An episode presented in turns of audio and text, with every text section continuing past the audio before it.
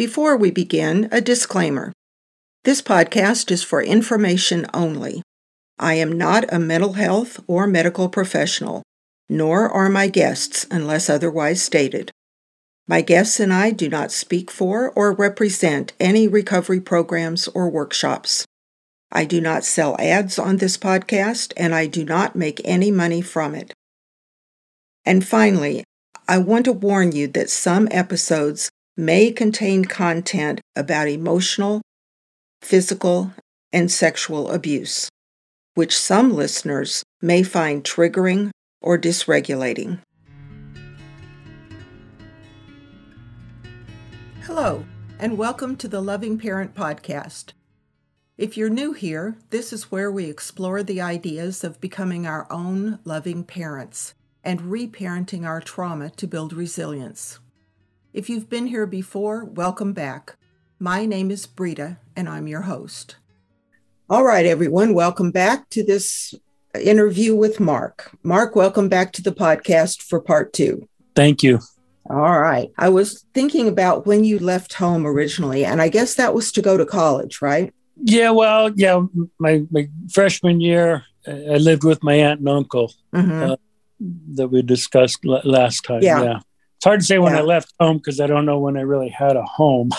well, that was going to be my next question. When do you think you really made a home and felt somewhat settled? Um, or have you?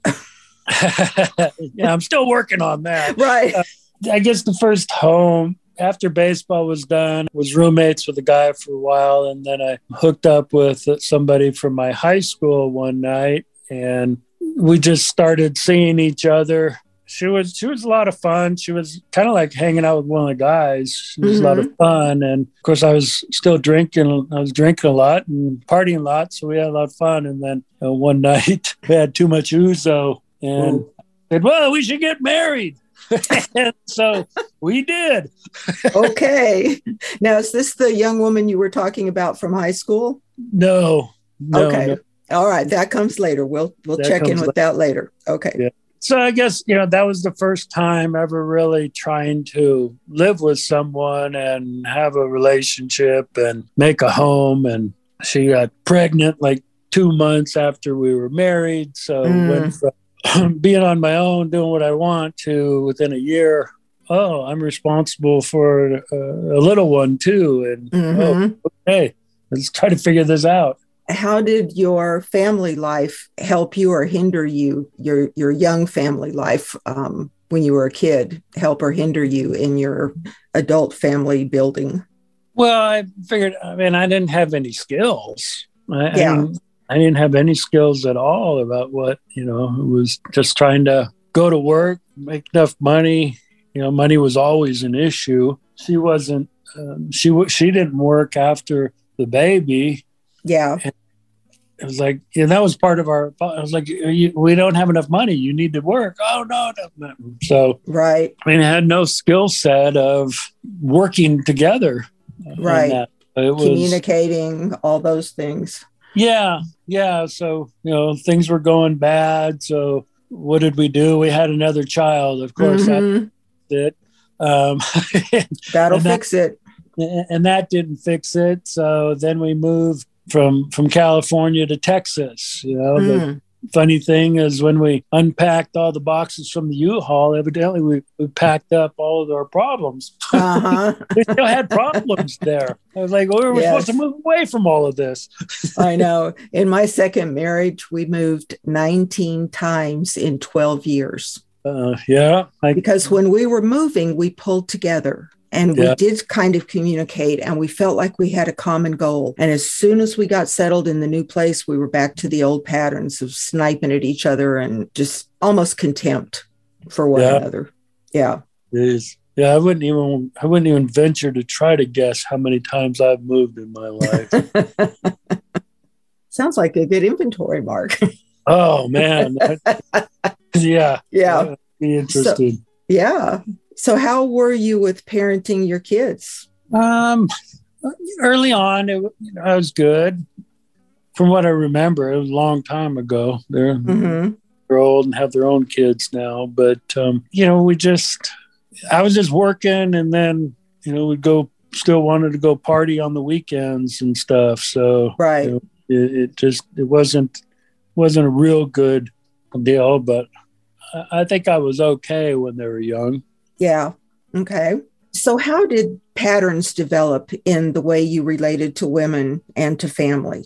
Could you see yourself kind of doing the same thing over and over again after a while?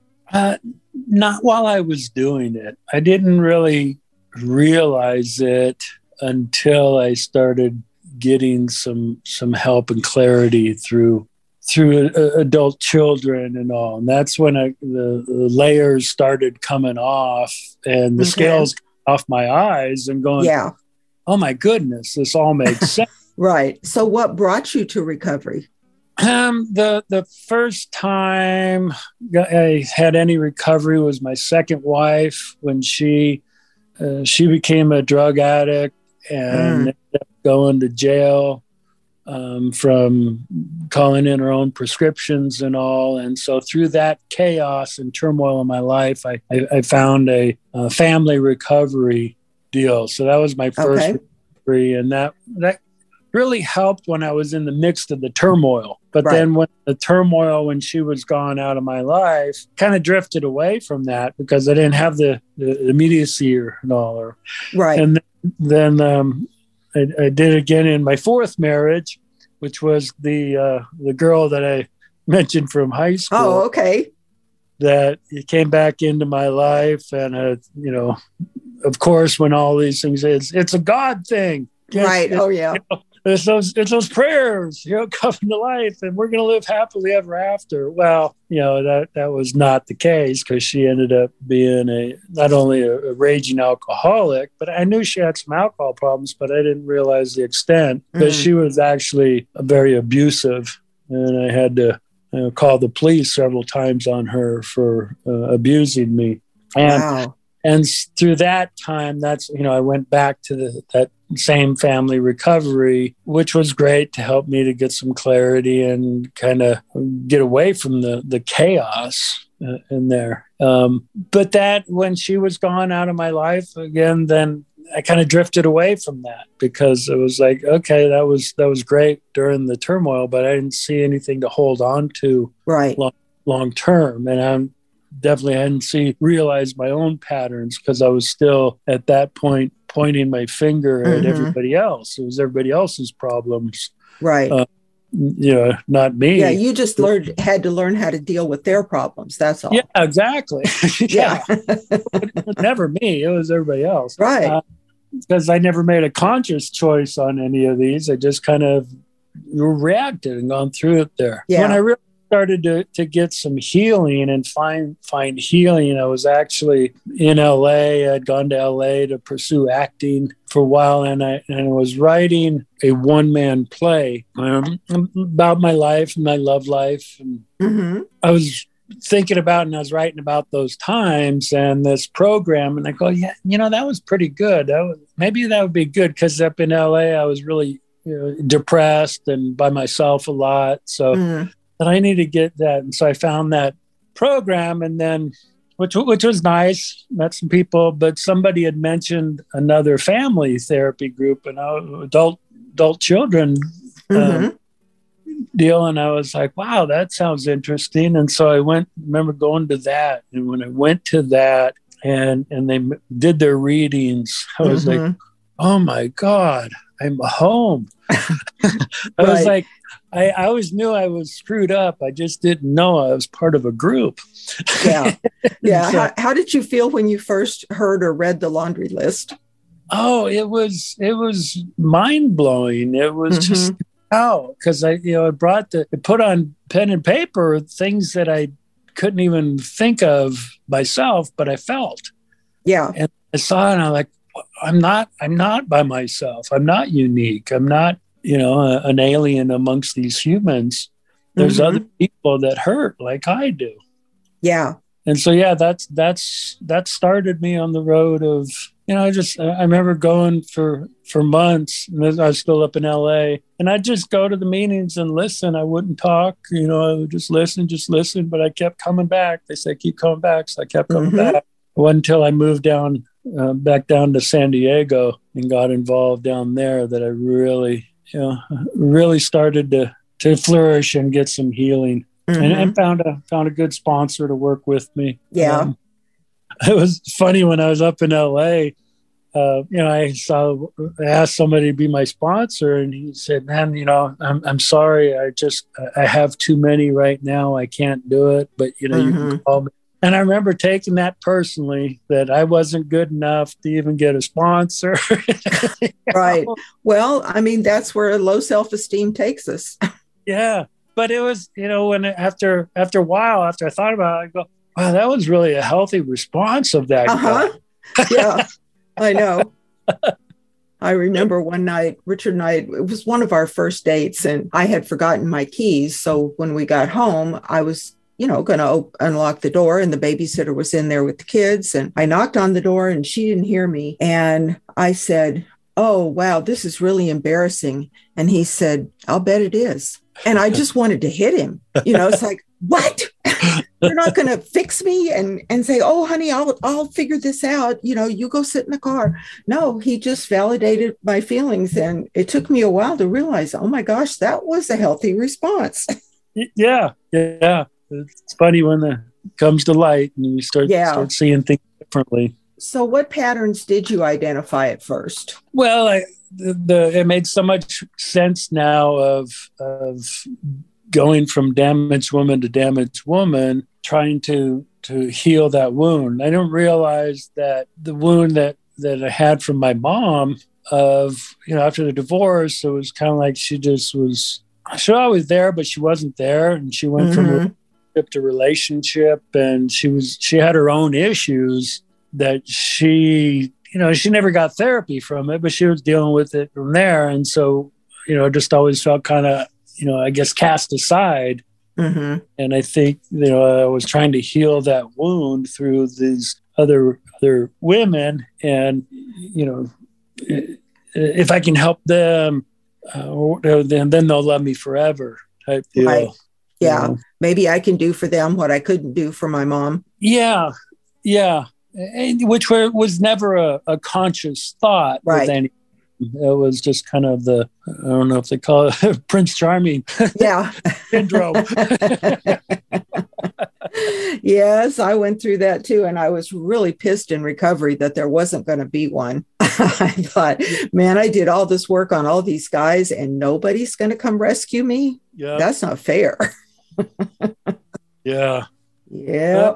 Yeah, it's it's you know life isn't fair, and I guess the one of the things that the recovery taught me is that you know it's it's it's not fair, but it's it, it can be good. Yeah, and and it's um, you know, it's up to me to do the therapy. I guess the thing was it's okay to name the truth of what happened and how mm-hmm. it affected me. And my truth is different than my sisters and my brothers you know the, right. my truth is my truth. And and i didn't have to blame anybody. I didn't have to blame my mom or dad or anything else you know by stating the truth. It's just the truth. It's not blaming but then owning okay yes that happened. And but this is how i can respond you know that right. yeah one when we talk about powerlessness. God, I thought about that for, for months, you know, was that. And then it kind of hit me of what it was. And even though accepting powerlessness,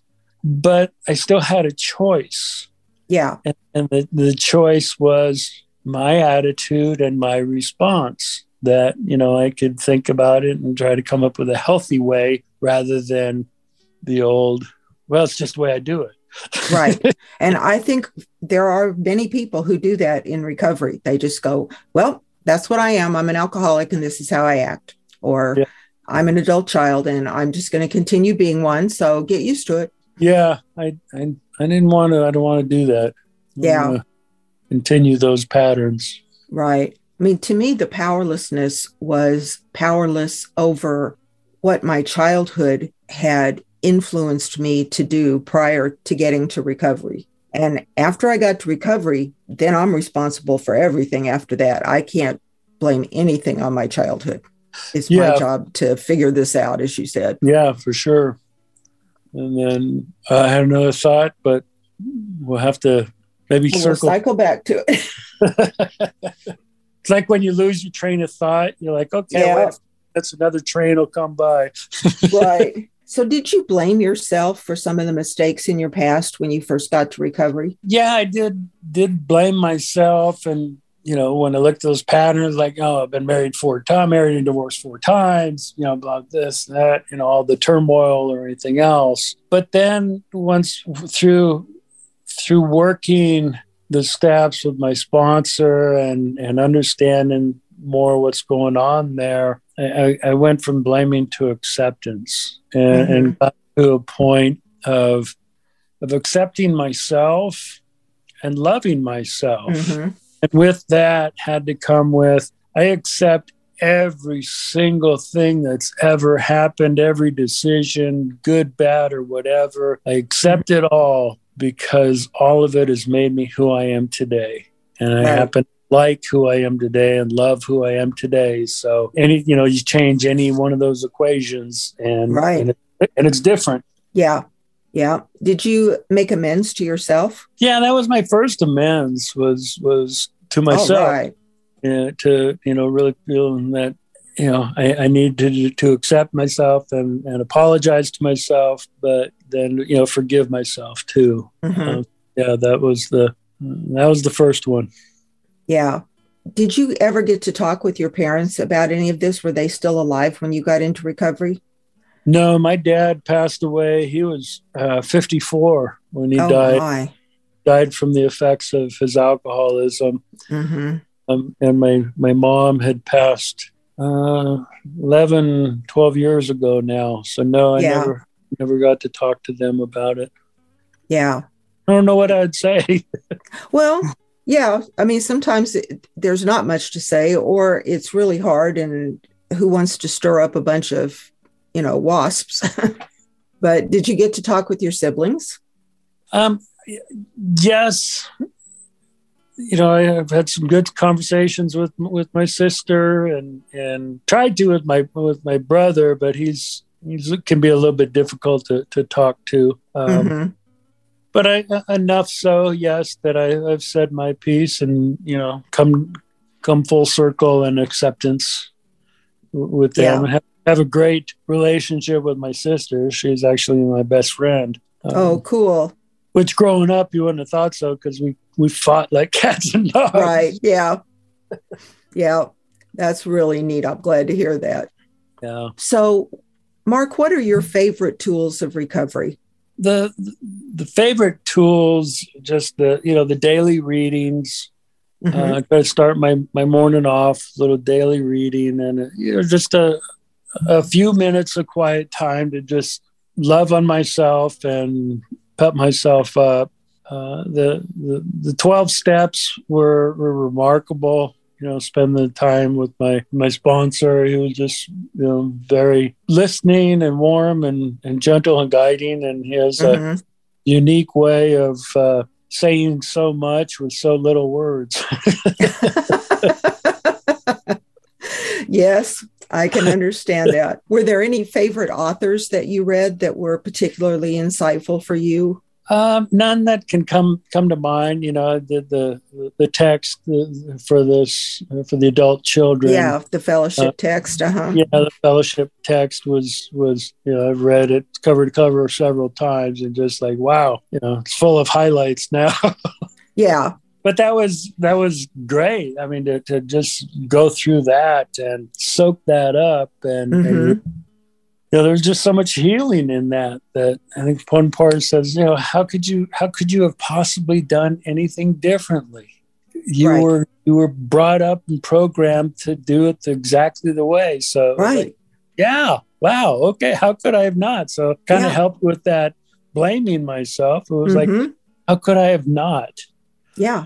I know. Um, I realized one day I was trained to be like this. I was told you have to take care of other people first. If you take care of yourself, you're selfish.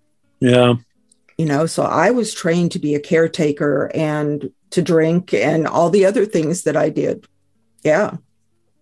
Um, so so yeah, not easy. The, the text and just showing up and hearing other people's stories were just you know and seeing the transformations if you you know keep going Mhm. and keep going and to see people that when they first show up they're just broken and lost and look as you know uh, like i did you know and then right. you see them six months a year later and they're flourishing and they're like wow okay there's there's there's healing in these walls Right.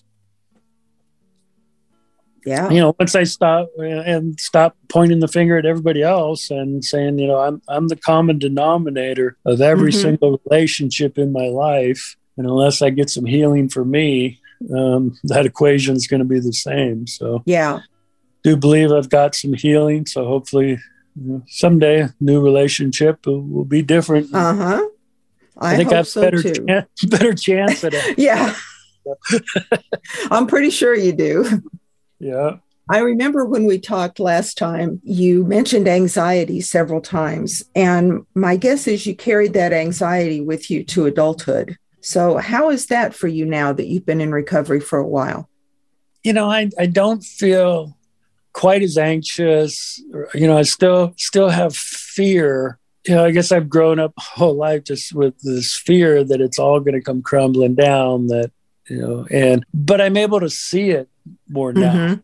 You know, I mean, I still have that that gut, that instinct of fear, but I'm like, oh, there it is. Right. Yeah. and and I don't. Whereas before, I would just be on autopilot and do whatever. Now it's like, oh, okay, there it is, and yeah, that that's not real. I don't Mhm. need. I don't need to. You know, everything's not going to come crashing down. I'm not going to be. I'm not going to be destitute. I'm not going to be living under that bridge. That's Right. know, that, Probably that- not. yeah, probably not. That's probably not going to happen. So I don't have to go down there and let my mind go down there any longer. You know, I can kind of talk myself back into uh, normalcy, whatever that Right. may be. Yeah. Off the ledge, anyway. yeah, exactly. Exactly. Well, and it, it gives me so much more energy for the things I want to do if I don't have to spend it all with the fears. Those Yeah. fears take a lot of energy. Oh, yeah. They, they, they sap you. Uh, you know, but yeah, when I don't have to go down those rabbit holes for sure, then I'm Yeah. more able to be fully fully engaged in wherever I'm at. Right. Now, I know you mentioned you have children. So, how have you done with them? And do you see any of the dysfunction rolling downhill to them? And have you been able to share any of your recovery with them? Uh, yes and no. I mean, with my my son, I haven't had a, any discussion with him in like eleven years. Mhm. He's got he's got a son. My grandson, I've never met him. Um, from what I hear, uh, my son has got his own challenges. Uh, He's got his own anger, anger issues. He's got PTSD. He's got some alcohol issues and all that. Um, Right. but it but it sounds like he's he's at the point where he's he's still pointing his finger at everybody else Right. and up them so i just like okay you know keep praying for him and hope that one day he finds that healing um, i was able to reconnect with my daughter several years ago you know it's funny when the when i was going through the amends portion of the recovery of the 12 steps and when I got to the kids, I just told my sponsor, like, I just, I just don't have it in me, you know, to, to try to Yeah. out and and get, you know, it, it just hurts. Yeah.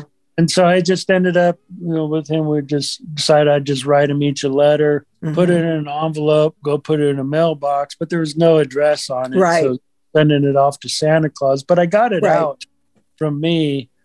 And then uh, a couple months later, I just felt a stirring that it was time to do more. And I told him, I said, I feel like do more. And he goes, Well, it's time to do more then. Like, wow, Yeah. that's brilliant. and so it was a you know a, beautiful reunion. We ended up, um, you know, I sent her, sent her, sent them both a text, a group text, and my son came back with, "Who is this dad? I don't have a dad." And I knew it was just going to be more of his toxic stuff Right. behind. I just deleted it. I didn't read the rest. I was like, I don't need to bring that into my spirit Yeah. but my my daughter she's like yeah my you know she responded not in a group text stating that she no longer had a relationship with her brother either and so we Mm. started talking and texting a little bit, and I was still doing some acting stuff. So had this audition notice. They were looking for fathers and daughters, and I remember that. That was so cool. Yeah, and so you know, I reached out to them, told them our story, and they were like, "Well, we'd be interested in talking." I'm like, "As long as this isn't like Jerry Springer or something." I just started talking to my daughter. Right, some surprise that person's going to jump out of the backstage area. Yeah, yeah. So, but it ended up being a beautiful thing. We were one of uh, six fathers and daughters for this for this Netflix mm-hmm. project, and um, they flew her out from Texas first class had a driver for her, put up her oh, hotel, wow. and then they reunited us on that on a Hollywood set. Oh, and, you know, I was I was a blubbering mess, but it it was great. She got come down, spend the weekend with us. She got reunited with my daughter, with my sister. Yeah. Family, and then a couple months later, she brought her family out, so I got to see my grandkids again. And oh, take them to Disneyland and spoil them. And oh yeah, my been, goodness, we've been we've been doing real well. Um, still, you know, they were just just up for the holidays, so we're we're doing well. And and you know, she's I've been able to talk to her about my recovery and kind of let her know, you know, and, and she's supportive of, of it, and she realizes the dysfunction aspect but she's she's really a really become a great mom. Yeah. Like, how you did it, but you know, keep it up. right. In spite of. yeah. So I don't think she's got any um, programs that she's doing, other than she's she's she's aware of it. But um, you know, she does call me up and talk to me, and also I'm just thankful and blessed that you know I get to be in in her life and in my grandkids' lives. Right. And I owe it all to recovery. Absolutely. I, it, it's the single greatest thing that's ever happened in my life. And I've been at this for over 35 years now in various programs. And I just can't even imagine the people that I would have hurt and the damage I would have done if I hadn't found this. Yeah. Yeah. Well, first and foremost, to myself, I didn't realize how much hurt I was doing to myself. Mm-hmm through all this. But yeah, there's definitely a wake of, of disasters behind uh, um, that. that. Sure, you know, sure there still is, but the wake is much smaller now. Not as bumpy. yep. Yep. Yep. Okay. Well, that's all I have, Mark. Is there anything you'd like to add? No, just, you know, so thankful for um, finally coming to grips and finding this and doing the work and and learning to love myself and and learning to um, try to be a good good parent to myself, a better person. Right. Everybody's well, I really out there appreciate... wondering. Keep keep you know, show up to the doors, go through it, and uh, it's well worth the work. Yeah, I totally agree. Well, it's been a real honor and pleasure to have you on the podcast and to hear your story and all the things that you've learned about yourself and your recovery. So, thank you so much, Mark, for being with us. Well, thank you very much. Thanks for joining me for this episode. It was produced by me, Brita Firm, and edited by Vaughn David. Our music is by Emmanuel Wild. If you like what you heard, please leave a positive review and tell a friend. Also, tap subscribe and notifications so you won't miss a single episode. Remember, as you walk your reparenting path, you can take your time. You deserve all the love you want, and my love goes with you.